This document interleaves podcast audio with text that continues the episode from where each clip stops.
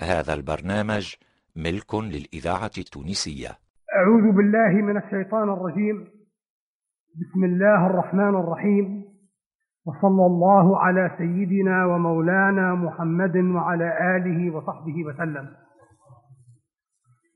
وبالسند المتصل إلى الشيخ الإمام العلم الهمام الحافظ الحجة أبي الحسين مسلم بن الحجاج القشيري النيسابوري رحمه الله تعالى ورضي عنه إلى أن قال في صحيحه بسنده عن أبي هريرة رضي الله عنه قال قال رسول الله صلى الله عليه وسلم لا تحاسدوا ولا تناجسوا ولا تباغوا ولا تدابروا ولا يبع بعضكم على بيع بعض. وكونوا عباد الله إخوانا. المسلم أخو المسلم لا يظلمه ولا يخذله. التقوى ها هنا ويشير إلى صدره الشريف ثلاث مرات. بحسب المرء المسلم من الشر أن يحقر أخاه المسلم. كل المسلم على المسلم حرام. دمه وماله وعرضه. لا شك أن الدعوات الدينية إنما جاءت لتوحيد الناس لا للتفرقة فيما بينهم. وأن توحيد العباد الذي أقيمت عليه الدعوات الدينية بأسرها إنما هو مستمد من عقيدة توحيد الله تعالى ومتفرع عنها. فتوحيد الله تعالى يقتضي توحد الناس فيما بينهم. واعتقاد العباد أن الله تعالى واحد مع اعتقادهم أن الله تعالى هو الذي خلقهم وأن مبدأهم منه ومرجعهم إليه يقتضي لهم أن يوقنوا بأنهم في هذه الحقيقة متساوون خاضعون إلى مبدأ واحد وراجعون إلى غاية واحدة. فيشعرون بشعورهم بهذه العقيدة بوحدتهم وتقاربهم وتجانسهم ويصيرون غير شاعرين بما بين بعضهم وبعض من الفوارق الاصطلاحية التي هي عند النظر إلى الحقيقة الدينية العليا ليست إلا فوارق وهمية. ولذلك فإن الله تعالى لما أراد أن يعرف الإنسان بنفسه تعريفا يرجع إلى إدراك الإنسان حقيقته الفردية ثم إلى إدراك الإنسان حقيقته الاجتماعية.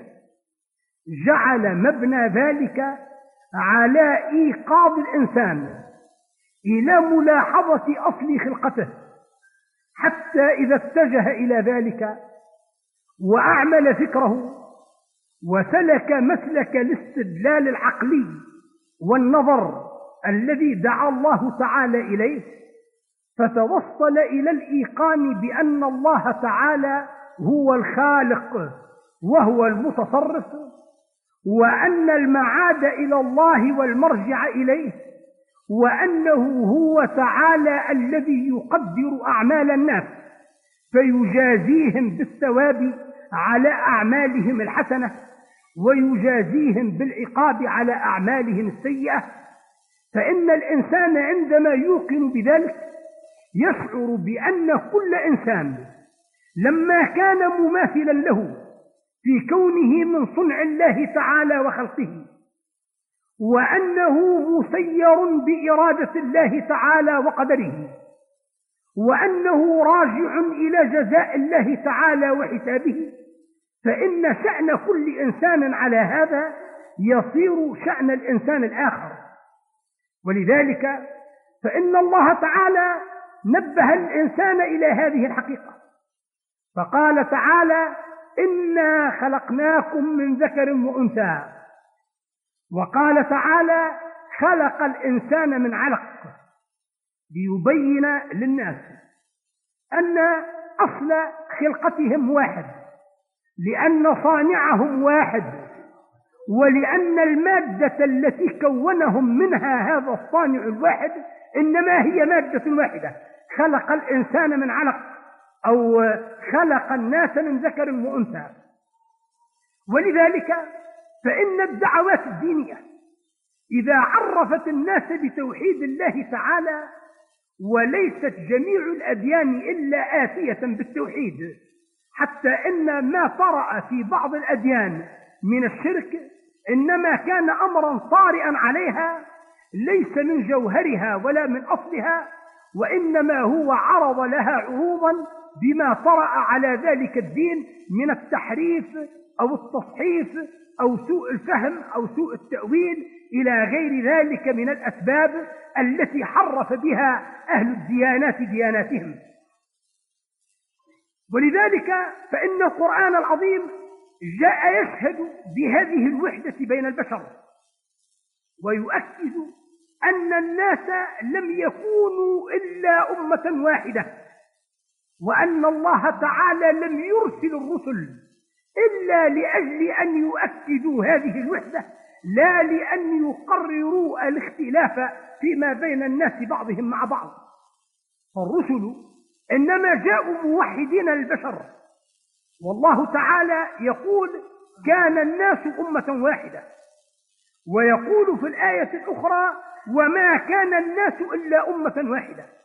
فالاختلاف الذي كونه الناس بين بعضهم وبعض حين انتسبت كل طائفة منهم إلى ديانة فانشقت بذلك عن الطائفة الأخرى وخالفتها وعادتها وتدابرت معها إنما كان لأجل الناس حرفوا لأجل أن الناس حرفوا عقائدهم. ولولا أنهم حرفوا العقائد لكانت العقيدة الصحيحة التي هي عقيدة التوحيد كفيلة بأن توحد فيما, فيما بين بعضهم وبعض على النحو الذي أشرنا إليه وقررناه. ولذلك فإن الله تعالى بعد أن ذكر إرسال الرسل وبعد أن بين أن الناس كانوا أمة واحدة وأنهم اختلفوا فبعث الله الرسل مبشرين ومنذرين ليجددوا الوحدة. بين للرسل أن أمتهم أمة واحدة. فقال تعالى وإن هذه أمتكم أمة واحدة وأنا ربكم فاتقون. ثم قال تعالى فتقطعوا أمرهم بينهم زبرا كل حزب بما لديهم فرحون. بمعنى أن حقيقة التوحد والإجتماع التي بين الأمم إنما قررها الرسل وجاء أتباعهم بعد ذلك فأفسدوها فتقطعوا أمرهم الذي كان مجتمعا يعني أنهم فرقوا ما جمع الله تعالى بينهم بإرسال الرسل حيث قال الله تعالى للرسل بصريح قوله جل من قائل إن هذه أمتكم أمة واحدة. ولذلك فإن الدعوة الإسلامية الكريمة السمحة التي جاء بها النبي صلى الله عليه وسلم مصدقا لما بين يديه من الرسل ومجددا للعقائد التي جاء بها الرسل من قبل التي هي عقيدة واحدة ودين واحد كما قال الله تعالى وهي الدين الذي جدده الله تعالى إذ قرره على لسان نبيه المصطفى سيد الأولين والآخرين محمد صلى الله عليه وسلم. فقال تعالى إن الدين عند الله الإسلام وما اختلف الذين أوتوا الكتاب إلا من بعد ما جاءهم العلم. ولذلك فإن الذين أوتوا الكتاب كانوا علموا الحقائق التي في دين الإسلام ثم ضلوا عنها وتفرقوا فيها بعد أن كانت موحدة فيما بينهم. فجاء الإسلام يصدق ما جاء به الرسل من بين يديه. ويجدد تلك العقائد ويقرر للناس حقيقة التوحيد التي حرفوها وأعرضوا عنها حين جعلوا لله شركاء تعالى الله عن ذلك وحين جعلوا لله تعالى أولادا تعالى الله عما يصفون. فجاء الإسلام يقرر أن الله تعالى واحد أحد صمد لم يلد ولم يولد. وأن الناس ينبغي أن يعرفوا هذه الحقيقة.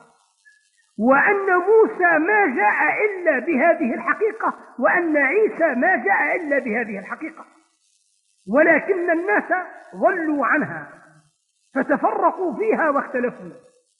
فجاء الإسلام يجددها ويؤكدها ويجمع فيما بين الناس فيها. ولذلك فإن دعوة الإسلام إنما بنيت على أساس الإنسانية بمعنى أن الدين جاء يقتضي أن الناس ينبغي أن يعودوا كما كانوا في أول أمرهم أمة واحدة لا أمما ولا شعوبا لأن الله تعالى لم يجعلهم شعوبا وقبائل إلا ليوحد بين أفرادهم لا ليفرق بين جماعاتهم. كما قال تعالى وجعلناكم شعوبا وقبائل لتعارفوا. ولذلك جاء الدين الإسلامي يدعو إلى تجديد تعارف الإنسان بالإنسان وإلى تقرير تكافؤ الإنسان مع الإنسان. فإن الإنسان من حيث هو إنسان هو مخلوق لله تعالى. وجميع الآدميين الآخرين مخلوقون لنفس من خلقه هو. فلو كان الآلهة متعددين جل الله عن ذلك لصح للناس أن يكون بعضهم خيرا من بعض باعتبار أن الذي خلق بعضهم خير من الذي خلق البعض الآخر. كما كان المشركون الوثنيون من اليونان ومن الرومان يعتقدون هذه العقائد الضالة. فكانوا يعتقدون أن كل أمة تنتسب إلى إله وأن كل أمة ينبغي أن تنصر إلهها وأن ينصرها وأن الناس يتحاربون في سبيل نصرة آلهتهم وأن الآلهة أيضا يتحاربون في سبيل نصرة أتباعهم وعابدهم.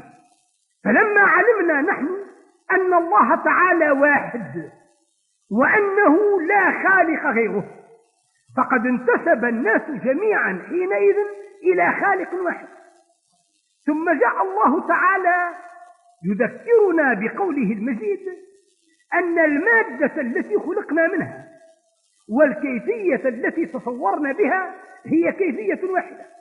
فالله تعالى خلق الإنسان من علق فهي مادة واحدة. وخلق الناس جميعا من ذكر وأنثى فهي كيفية واحدة. ولذلك فلما اتحد المبدأ وهو الخالق واتحدت المادة وهي العلقة واتحدت الكيفية وهي الصدور عن ذكر وأنثى لزم أن يكون الناس جميعا متشابهين أكفاء بعضهم لبعض. ولذلك فإن الله تعالى لما وجه الدعوة على لسان نبيه المصطفى وحبيبه المرتضى صلى الله عليه وسلم لم يوجهها إلى طائفة معينة من الناس فلم يقل تعالى أيها العرب ولا أيها العجم ولكنه قال تعالى يا أيها الناس وجعل الدعوة الإسلامية موجهة إلى الناس بهذا الاعتبار باعتبار كونهم ناسا. أي باعتبار كونهم متكافئين في الإنسانية متساوين في حقائقها الجوهرية الأولى وإن فرقت بينهم الأعراض.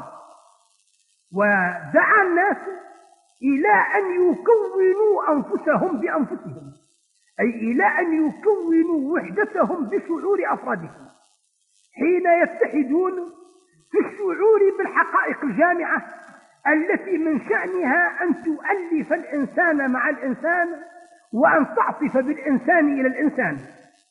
وهذه الحقائق الجامعة التي طلب الله تعالى من الناس أن يتحدوا فيها إنما هي حقيقة العقيدة وحقيقة العبادة وحقيقة تنظيم العلاقات الاجتماعية بين البشر بعضهم مع بعض. وهذه هي عوامل التوحد الاجتماعي التي قام عليها الدين الإسلامي. فالناس ينبغي أن يدركوا العقيدة الأولى التي هي الإيمان بوجود الله تعالى وبوحدانيته وبإثبات صفاته العلية التي هي صفات الكمال والجلال وبالاطمئنان إلى وجود الوحي. وبأن الله تعالى يبلغ للناس ما فيه رضاه أو عدمه بواسطة أنبيائه وأن الأنبياء مبلغون عن الله تعالى مبشرين ومنذرين وأن النبي محمد صلى الله عليه وسلم جاء كما جاء الأنبياء من قبله مصدقا لهم ومؤيدا لدعوتهم وخاتما لرسالته. وأن الناس بلسان محمد صلى الله عليه وسلم قد تلقوا خطابا من الله موجها إليهم. وهذا الخطاب يقتضي تعيين أعمال. طلب الله تعالى من الناس أن يقوموا بها وهي أعمال الخير والبر. وتعيين أعمال أخرى طلب الله تعالى من الناس أن يتركوها وأن ينكفوا عنها وهي أعمال الشر والفحش والفجور والعدوان وأنه عرفهم بأنهم إذا ساروا على حسب ما أمرهم سبحانه وتعالى كانوا مطيعين فكانت أعمالهم حسنة وأنهم إذا ساروا بخلاف ذلك كانوا عاصين فكانت أعمالهم سيئة. وأن الذي يترتب على حسن الأفعال بالطاعة إنما هو الثواب وأن الذي يترتب على قبح الأفعال بالمعصية إنما هو العقاب. ولذلك فإن الناس إذا أدركوا هذه الحقيقة واطمأنوا إليها أصبح الذي في صدر كل واحد منهم نفس الذي في صدر الآخر. والذي تكون به ذهن واحد منهم عين ما تكون به ذهن الآخر. فأصبح الناس متساوين في حقائقهم الجوهرية الباطنية. ثم إن الله تعالى شرع للناس العبادات. ليعرفوه تعالى وليذكروه بها. وليطهروا أنفسهم من أدران الشهوات. وليرجعوا إلى الله تعالى حتى تحملهم العبادات على الامتثال لأوامره وطلب فعل الخير وترك الشر كما قال الله تعالى إن الصلاة تنهى عن الفحشاء والمنكر. ثم جعل نظاما للعلاقات الاجتماعية فيما بين بعضهم وبعض. فحرم على الناس العدوان بعضهم على بعض. وحرم عليهم أن يكون العدوان متعلقا بالبدن أو متعلقا بالمال أو متعلقا بالعرض. وأراهم الطرق التي يمكن أن يتعاملوا بها محققين لأمن بعضهم من جهة بعض في النفوس والأموال والأعراض. فشرع لهم بذلك نظام المعاملات. وأراهم في معاملاتهم الحلال والحرام. وبين لهم أن لا حق لهم في أن يتعامل بعضهم مع بعض إلا بمقتضى ما شرع الله لهم من أحكام المعاملات وأنهم إذا تعاملوا على ذلك الوجه الشرعي كانت معاملاتهم صحيحة نافذة. وإذا لم يتعاملوا على الوجه الشرعي كانت معاملاتهم غير صحيحة وغير نافذة. بمعنى أنها تقتضي العقاب في الآخرة وتقتضي البطلان في الدنيا بواسطة السلطة الشرعية التي هي السلطة القضائية التي أقامها الله تعالى لمراقبة تصرفات المكلفين فيما بين بعضهم وبعض حتى تمضي منها ما يمضي وترد منها ما يرد بناء على أن التعامل المنهي باطل وأن التعامل المأمور به صحيح. وعلى ذلك تقررت العلاقات الاجتماعية. فجاءت العبادة فرعا على العقيدة وجاءت العلاقات الاجتماعية فرعا على العبادة وتساندت هذه الحقائق الثلاث بعضها إلى بعض فتقررت العقيدة أولا ثم تفرعت من العقيدة أحكام العبادات ثم تفرعت من العبادات أحكام المعاملات. فإذا اتحد الناس جميعا في ذلك وأيقنوا بالعقيدة وتوجهوا إلى معبود واحد يعبدونه على صورة واحدة ونظموا التعامل فيما بين بعضهم وبعض بمقتضى ما شرع لهم إلههم المعبود من الشرائع. فأصبحت معاملة الإنسان للإنسان ليست مبنية على نظر الفرد إلى الفرد وإنما هي مبنية على اتجاه النظرين من المتعاملين معا إلى الحقيقة الجامعة بينهما وهي حقيقة العقيدة الأولى التي تقتضي أن الله تعالى خلقهم وأن إليه مرجعهم ومآبهم وأنهم محاسبون لديه فمجازون بالنعيم أو بالجحيم. فإذا اتحد الناس في ذلك فإن معاني الفروق التي هي موجودة فيما بينهم تكون معاني زائلة ذائبة غير مشعور بها فاختلاف الأنساب. لا يغني إذا كان الناس متحدين في العقيدة والعبادة ومنظمين تعاملهم على الرجوع إلى الله. فأي أثر لاختلاف الأنساب فيما بينهم؟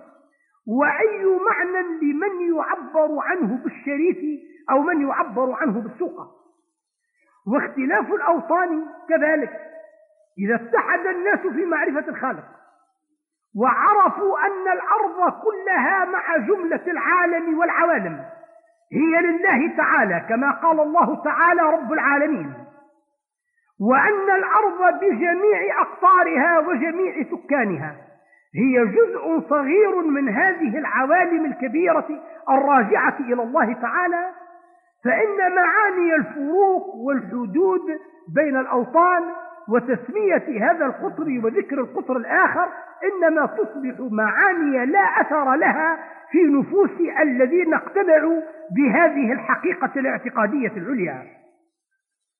ومن باب أولى أن يكون نظام الطبقات الذي يرجع إلى أن إنسانا خير من إنسان وأن إنسانا أعلى قدرا من إنسان آخر وأن الذي يشتغل بعض الأشغال يعتبر شغله شريفا وأن الذي يشتغل شغل الآخر يعتبر شغله حقيرا. فإن هذه المعاني التي طالما اطمأن إليها الناس تفرقت فيما بين بعضهم وبعض حتى أقيمت مجتمعات كثيرة على نظام الطبقات تصبح عند الذي يوقن بالحقيقة الإيمانية العليا أمرا مهدوما موضوعا لا حقيقة له لأن الناس جميعا يصبحون لله وكلهم من أصل واحد وكلهم لآدم وآدم من تراب. وكذلك اختلاف الألسنة واختلاف الألوان. مما جعله الناس أساسا لافتراق بعضهم عن بعض.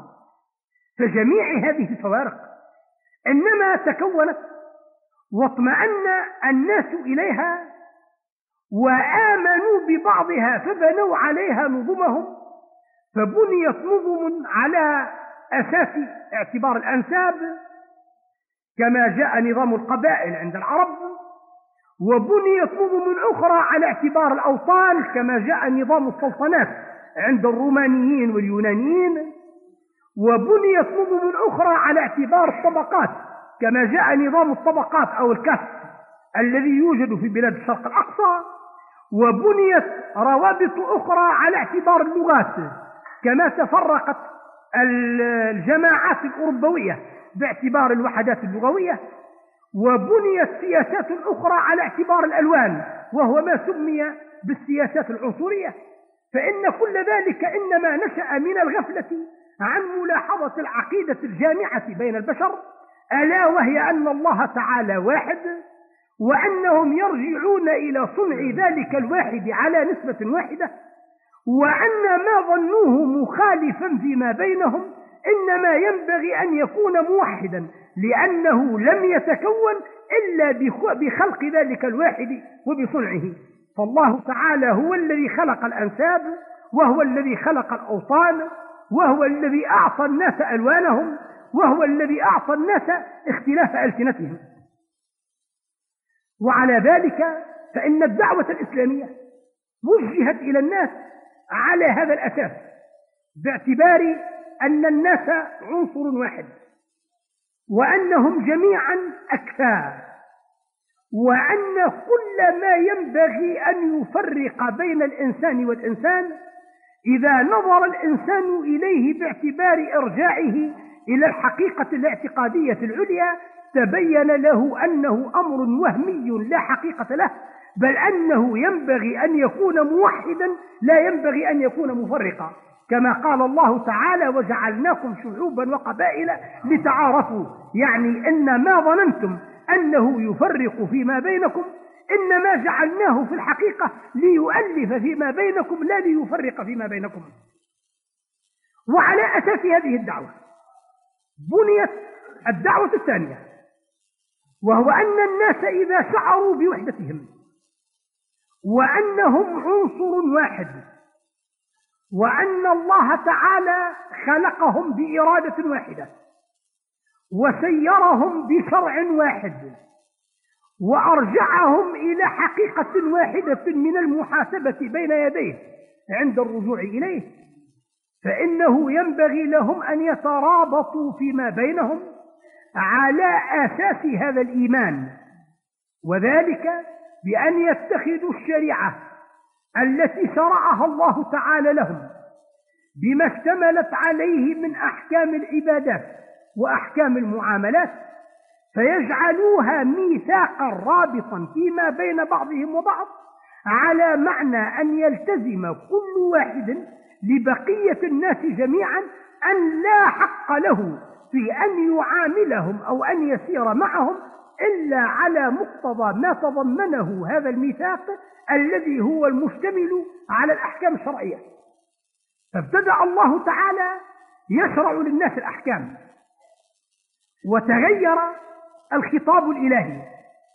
فبعد أن كان الله تعالى يخاطب مخاطبيه بشريعة الإسلام بقوله تعالى يا أيها الناس بعد أن تكونت منهم طائفة مؤمنة آمنت بحقيقة الإنسانية الأولى التي دعا الله تعالى إليها أخذ هؤلاء الذين آمنوا واطمأنوا إلى هذه الحقيقة فأصبح يوجه خطابه إليهم على معنى أنه يريد منهم أن يسيروا على شرائع معينة لما كانوا قد آمنوا بالعقيدة التي هي أساس تلك الشرائع ومبناها. فأصبح تعالى يخاطب المكلفين بقوله يا أيها الذين آمنوا. وبذلك اختلفت صيغ الخطاب القرآني في الآيات المدنية عن صيغ الخطاب القرآني في الآيات المكية. ففي الآيات المكية كان القرآن يوجه خطابه بصيغة يا أيها الناس. وفي الآيات المدنية التي أتت بعد هجرة النبي صلى الله عليه وسلم إلى المدينة أصبح القرآن يوجه خطابه بصيغة يا أيها الذين آمنوا. وبذلك أصبحت في الجامعة الإسلامية صفتان مترتبتان إحداهما على الأخرى أولاهما الصفة التأسيسية التي هي صفة الإنسانية والثانية الصفة التكوينية التي ارتبط بها الناس بعضهم مع بعض ارتباطا عمليا إيجابيا وهي صفة الإيمان. فدعا أولا إلى إقرار الشعور بالصفة التأسيسية. طيلة ما بين بعثة النبي صلى الله عليه وسلم في مكة وبين هجرته منها إلى المدينة. ثم أصبح يدعو الناس إلى اعتبار الصفة التكوينية وذلك طيلة ما بين هجرة النبي صلى الله عليه وسلم إلى المدينة وانتقاله إلى الرفيق الأعلى. ففي المدينة المنورة بعد الهجرة تكون هذا المجتمع المثالي الذي لا عهد للإنسانية به من قبل وهو المجتمع الإسلامي الذي بني على طرح الأنساب والأوطان والطبقات والألسنة والألوان. فأشرفوا المهاجرين في حق المواطنة وجعلوهم سادة في المدينة المنورة التي كانوا غرباء فيها وجعلوا سيد الجميع فيها صاحب الدعوة الذي وفد على المدينة وفودا وهو النبي صلى الله عليه وسلم. فالأنصار أيضا قد تخلوا عن سيادتهم وأشرفوا غيرهم فيما كان من حقهم ثم خضعوا لسيادة عليا مطلقة ليست من مدينتهم وإنما هي سيادة آمنوا بها بشعورهم بحقيقة الدعوة التي دعا إليها النبي صلى الله عليه وسلم. ومن هذا التآخي الذي حصل بين المهاجرين والأنصار تأسس التآخي الذي تعاقب بعد ذلك في أجيال المؤمنين على مر العصور والقرون. فإذا كان الإسلام مؤلفا بين المهاجرين والأنصار وإذا كانت رئاسة النبي صلى الله عليه وسلم وسيادته مرجع شعورهم بوحدتهم فإن ذلك قد استمر فيما بينهم كما استمر فيما بين أعقابهم. فنشأ أعقابهم من المسلمين شاعرين بهذا الامتزاج والاختلاط ومتخذين من إقرارهم بشرف النبي صلى الله عليه وسلم أمرا موحدا فيما بينهم ومن اتحادهم في العقيدة أمرا مؤاخيا فيما بين بعضهم وبعض. ولذلك قال الله تعالى إنما المؤمنون أخوة. وقال تعالى في الأجيال التي نشأت بعد المهاجرين والأنصار والذين جاءوا من بعدهم يقولون ربنا اغفر لنا ولإخواننا الذين سبقونا بالإيمان ولا تجعل في قلوبنا غلا للذين آمنوا. فجعل الإيمان رابطة بين عناصر الجيل الأول ثم جعله رابطا بين الأجيال الآتية وبين الجيل المتقدم على معنى أن الذي وحد بين عناصر الجيل المتقدم يوحد بينه وبين الأجيال الآتية ثم يوحد تلك الأجيال بعضها مع بعض باعتبار أن الحقيقة الإيمانية التي قال الله تعالى بسببها إنما المؤمنون أخوة هي متحققة فيما بين السابقين واللاحقين بما أشار إليه قوله تعالى إخواننا الذين سبقونا بالإيمان. فنظام الجماعة الإسلامية إنما هو نظام مؤلف على أساس العقيدة الدينية. والتشريع العملي لم ينتظم إلا بعد تأسيس الوحدة الاعتقادية بحيث إن الأخوة بين المسلمين إنما نشأت من اتحاد العقيدة واتحاد المدارك الذهنية المتفرعة عن العقيدة واتحاد العوامل النفسية من النوايا والإرادات والانفعالات التي هي متفرعة عن العقيدة ومتحكمة في العمل. ولذلك ورد في حديث الصحيحين عن أنس بن مالك رضي الله عنه لا يؤمن أحدكم حتى يحب لأخيه ما يحب لنفسه. فاستعملت الأخوة كما استعملت في قوله تعالى إنما المؤمنون أخوة. وجعلت تلك الأخوة ذات أثر يبدو في الميول والانعطافات وهو أن الأخ لا يكون أخا حقيقيا إلا إذا كان يحب أن ينال أخوه من الخير مثل ما نال هو وأن يتجنب أخوه من الشر مثل ما تجنب هو. ولحماية هذه الوحدة الأخوية بين المؤمنين جاءت الوصايا النبوية الحكيمة فإن النبي صلى الله عليه وسلم بما فتح له من المعارف الكونية الحية. قد أيقن أن فيما يحدث بين الناس ما يدعو إلى التنافر بحسب الطبع الحيواني المركوز في الإنسان الذي يبدو عند الشهوة وعند الغضب والذي يدفع به إلى إيثار كيانه الانفرادي على الكيان الاجتماعي وهو معنى الأنانية. وأن هذا سيتطرق إلى الناس من حيث يشعرون ومن حيث لا يشعرون. فاتجه النبي صلى الله عليه وسلم إلى أمته بالوصايا الحكيمة يكون من مراقبته من نفسية بصيرة تنظر إلى أعمالهم فتراقب هل هي جارية على ما يقتضيه. هذا المعنى من الأخوة الذي جاء به الكتاب والسنة أو ليست جارية على ذلك. وأخذ ينظر إلى المعاني التي هي من الأعمال التي قد لا يدرك الناس آثارها في نفوسهم والغايات التي يمكن أن تنتهي إليها من تصديع وحدتهم. فنبههم إليها وحذرهم منها لما هو موصوف به صلى الله عليه وسلم من الرحمة بأمته والرأفة عليهم.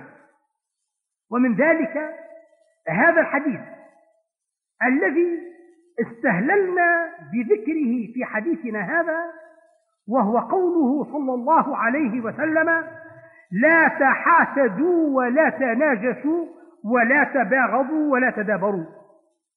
فقد ابتدأ هذا الحديث بصيغ نهي متعددة متعاقبة هي أربع صيغ.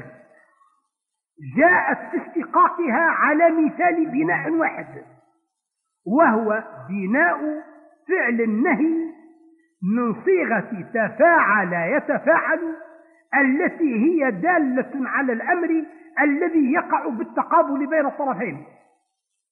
وأجراها صلى الله عليه وسلم على حكم واحد حتى في الاكتفاء عن إحدى التاءين بالأخرى من تاء التفاعل وتاء المضارعة فقال صلى الله عليه وسلم لا تحاسدوا ولا تناجشوا ولا تباغضوا ولا تدابروا. وأتى بهذه الصيغ متعاقبة كذلك متشابهة على نظام واحد في الاشتقاق وعلى اتباع للقريب منها بقريبه حتى يحصل التجانس التام. لأمور أولها الحرص على العلوق بالأذهان لأن إيراد هذه الكلمات على ما هي عليه بما فيها من التجانس. وبما انتظمت عليه من الانتظام يكون معينا على علوقها بالأذهان. شأن الكلام السلس الرقيق الذي يعلق بالأذهان علوقا أسرع من علوق غيره. وثانيا لأن يبرز حسيا المعنى الاعتباري الذي هو متكون بالترابط والتسلسل الذي بين هذه الأخلاق بعضها مع بعض. وهي عدم التحاسد وعدم التناجش وعدم التباغض وعدم التدبر. فكما أن الصيغ جاءت منتظمة متسلسلة فكذلك المعاني هي منتظمة متسلسلة بمعنى أن كل نهي من هذه الأمور التي نهي عنها هو مرتبط بالأمر الآخر الذي نهي عنه لأنها تصدر عن دواع واحدة ويتفرع بعضها عن بعض. فنهى صلى الله عليه وسلم على التحاسد.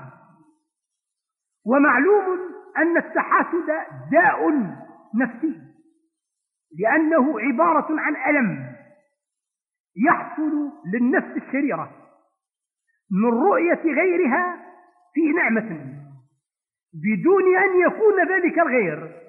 قد آذاها ولا أضر بها وإنما يبدو شر النفس وأثر النزعة الشيطانية في أنها تتألم لرؤية غيرها في خير.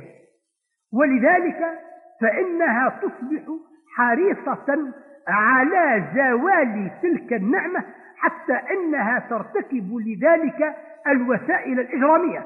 ولذلك فإن الله تعالى لقننا أن نستعيذ من شر الحاسدين. فقال تعالى ومن شر حاسد إذا حسد وأما التنازش فإنما هو تفاعل من النجش النجش بالنون والجيم والشين والنجش إنما هو عبارة عن الزيادة في السلعة عند النداء عليها لا على الحقيقة لرغبة فيها أو ليشتريها ولكن ليشط على الذي يريد أن يشتريها.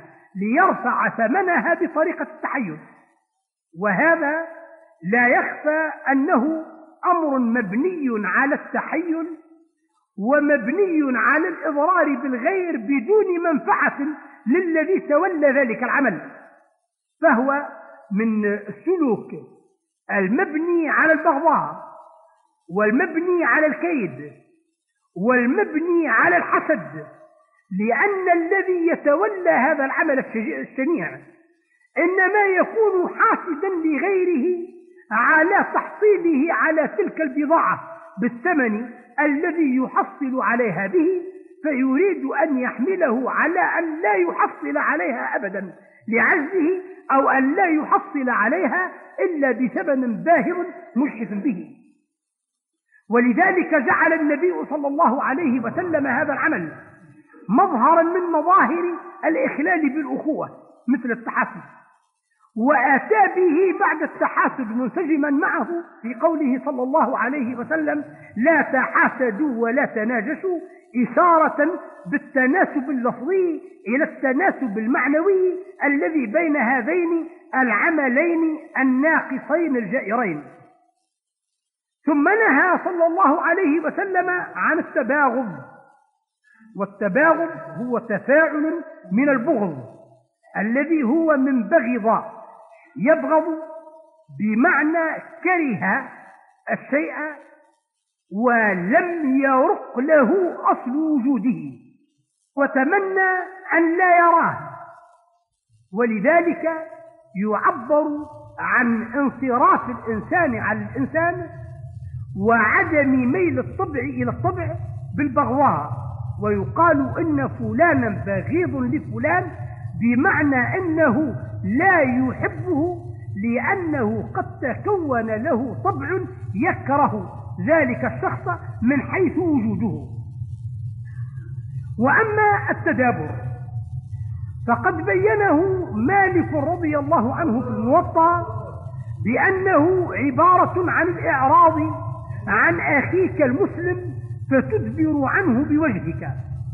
وهذا فيه من الأذى وفيه من بطلان التعاون لأن الناس إذا أقبل بعضهم على بعض ونظر بعضهم إلى بعض وساروا في طريق واحدة استطاعوا أن يتعاونوا وأن ينتجوا الخير بتعاونهم. فإذا تدابروا وولى كل واحد منهم ظهره للآخر ولم يقبل عليه فإنهم قد تفرقوا وتباغضوا ولأجل ذلك فإن التدابر الذي جاء بعد التباغض هو أثر من آثاره كما أن التناجش الذي جاء بعد التحاسد هو أثر من آثاره أيضا. ثم قال صلى الله عليه وسلم ولا يبع بعضكم على بيع بعض. لا يبع بعضكم على بيع بعض. ومعنى على هنا الزيادة على البيع بمعنى إبرام بيع ثان بعد انعقاد البيع الأول. وهذا أمر يرجع إلى الإخلال بما هو واجب بين المسلمين بعضهم مع بعض من معنى التسامح وطيب النفس وترك المزاحمة وترك المنافسة. ولذلك ورد في الحديث الآخر عن أبي هريرة رضي الله عنه أيضا صيغة ولا تنافسوا فإن معنى لا يبيع بعضكم على بيع بعض راجع إلى معنى ولا تنافسوا.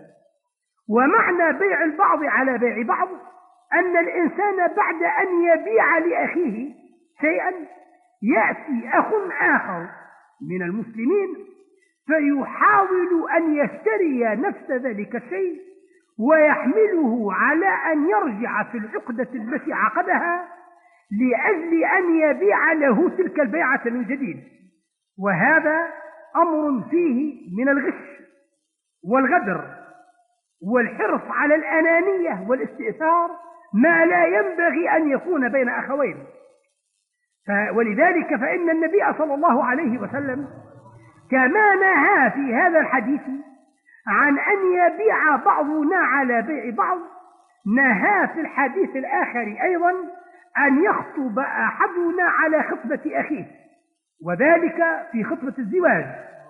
بمعنى أن الشخص إذا ركن إلى زوجة واتفق معها أو مع ذويها على أن يتزوج بها فإن ذلك يجعل خطبتها من غيره محرمة ولو لم ينعقد العقد لأن مجرد التراكن والاتفاق والرضا والنية على عقد العقد بالركون والتراضي يجعل الذي أتى مؤذيا للذي تراكن التراكن الأول ومنافسا له كأنه يريد أن يختطف شيئا منه لأجل أن يستأثر به هو دونه. ولأجل ذلك نهي عن خطبة أحد على خطبة أخيه كما نهي عن بيعه على بيعه أو عن سومه على سومه كما في الحديث الآخر.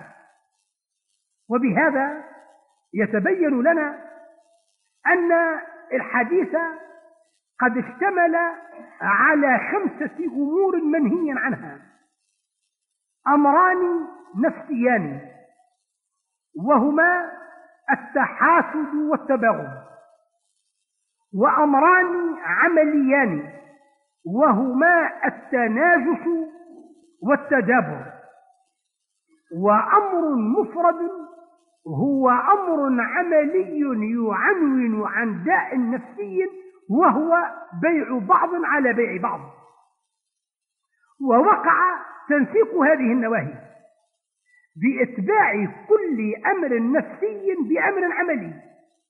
فقيل لا تحاسدوا ولا تناجسوا ولا تباغضوا ولا تدابروا ثم أتبع ذلك بالنهي عن بيع بعض على بيع بعض. لأن الأمور الأربعة الأولى إنما تتحقق بين طرفين فقط. فالتحاسد يقتضي حاسدا ومحسودا. والتباغض يقتضي باغضا ومبغضا.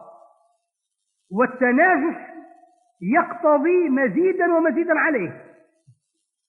والتدابر يقتضي معرضا ومعرض عنه.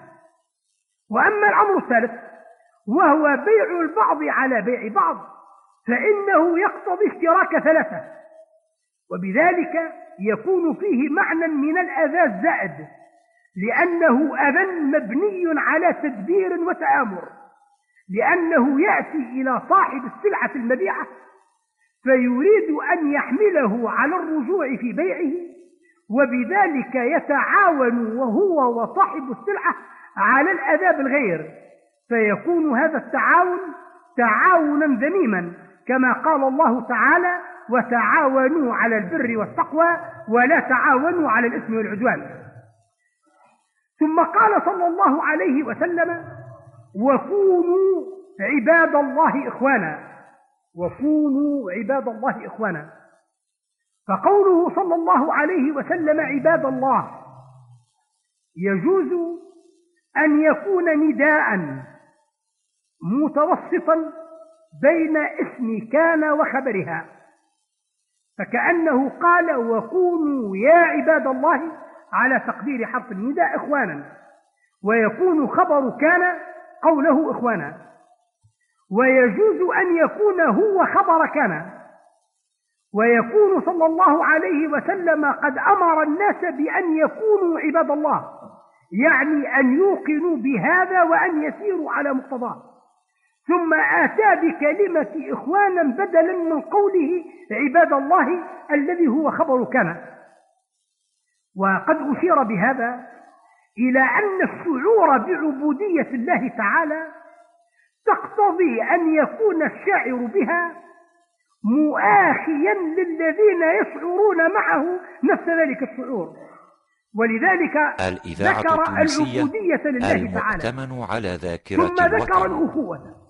يعني أن من أيقن بأنه عبد لله وأن غيره عبد لله أيضا تآخى مع ذلك العبد في الشعور بهذه العبودية. ومن سار مع غيره على إنكار رابطة الأخوة فإنما ذلك يكون مبنيا على استنكافه من الإقرار بالعبودية. لأن من استنكف عن الإقرار بعبودية الله تعالى أخل بمعاملته مع إخوانه المسلمين على ما تقتضيه الأخوة. ومن استشعر عبوديته لله تعالى سار مع إخوانه المسلمين على حسب ما تقتضيه الأخوة. ولذلك استأنف صلى الله عليه وسلم على هذا الكلام بعد انقطاعه كلاما آخر يؤكد هذا المعنى وينشئه إنشاء جديدا.